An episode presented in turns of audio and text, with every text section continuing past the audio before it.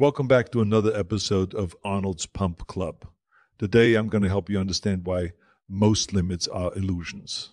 I'll also tell you about a test that can reduce your risk of cardiovascular disease by 96% and share a new workout of the week. I created this podcast because I believe that fitness is for everyone.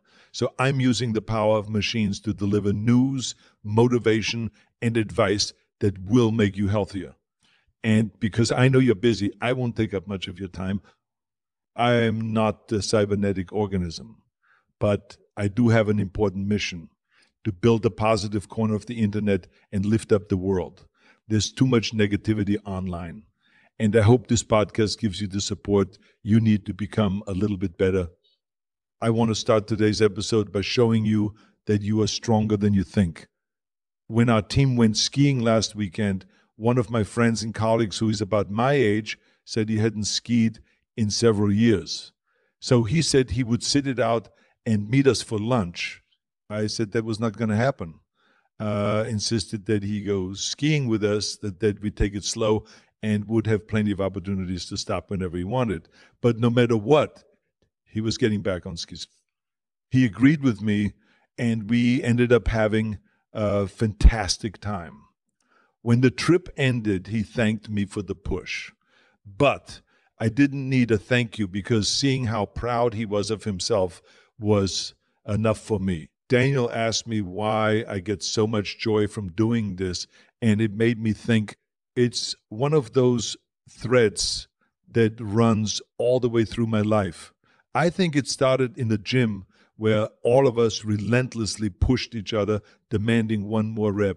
Sometimes after that last squat, we collapsed and needed oxygen physically, we were completely exhausted. But we always felt completely alive. When you show your mind that you are better than the limits it set for your body, something special happens. I think about the first time I was training athletes for the Special Olympics. I wanted to see if powerlifting was possible for them. And I remember the young man who screamed when I put the bar on his chest. I told him not to worry to stop lifting and be my assistant coach for the other athletes. By the end, after watching everyone else, I asked him if he wanted another try. This time, he lifted the bar and asked for more weight. As we slapped on more little plates, his smile grew along with his confidence. By the end, the giant bear hug he gave me said it all. He'd pushed past his mental limits, and it became a great day in both of our lives. When people ask me why I spend the time with everything else I have going on to send a daily fitness newsletter, this is the answer. It's the same reason I pushed my friend to ski, my old training partners to do one more rep or Special Olympians to lift. The joy I get from helping people find that they're stronger than they think is unbeatable. This week, I want all of you to try to find the joy for yourself. How can you help someone else discover they're better than they think? Maybe it's just getting them to join our little village. Maybe it's inviting them to train with you. Just remember the goal isn't being a drill sergeant or pushing someone to failure. You have to be gentle and they'll just pass their limits, not off the edge of a cliff. But when you give them that belief that they can do more than they believe, it's truly incredible. Let me know how it goes, and I just might have to FaceTime a couple of you again to push you past your limits. Uh, next up, I want to share a new test that I hope everyone starts talking about. In our writer's room, I'm always asking Adam about the studies he reads, and in particular, the ones you can easily apply to your life Adam has been telling me that many people are spending on tests to fight the aging process, but they are missing out on what really matters. He tells me people invest hundreds of dollars on tests that measure your biological age, but biological aging tests were designed as research tools. And reducing your biological age does not necessarily mean you'll live longer. Maybe that will change in time, but it's too early to say it's a good use of your money. Instead, if you want to live longer, it's time to start doing more push ups. Research suggests the number of push ups you can perform helps determine how long you will live. That's because tests that combine strength, movement, and cardiovascular health tend to be some of the best indicators of longevity.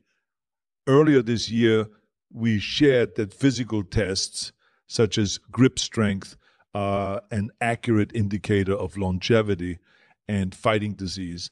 In this study conducted by Harvard scientists, people who were able to do 40 push ups were associated with a 96% reduction of a potentially deadly cardiovascular event compared with those who could complete fewer than 10 push ups. In other words, instead of paying for these expensive tests, see how many push ups you can perform and then work on building strength so you can do more and protect yourself against disease. If you need help increasing your push up strength, we have you covered in today's workout of the week.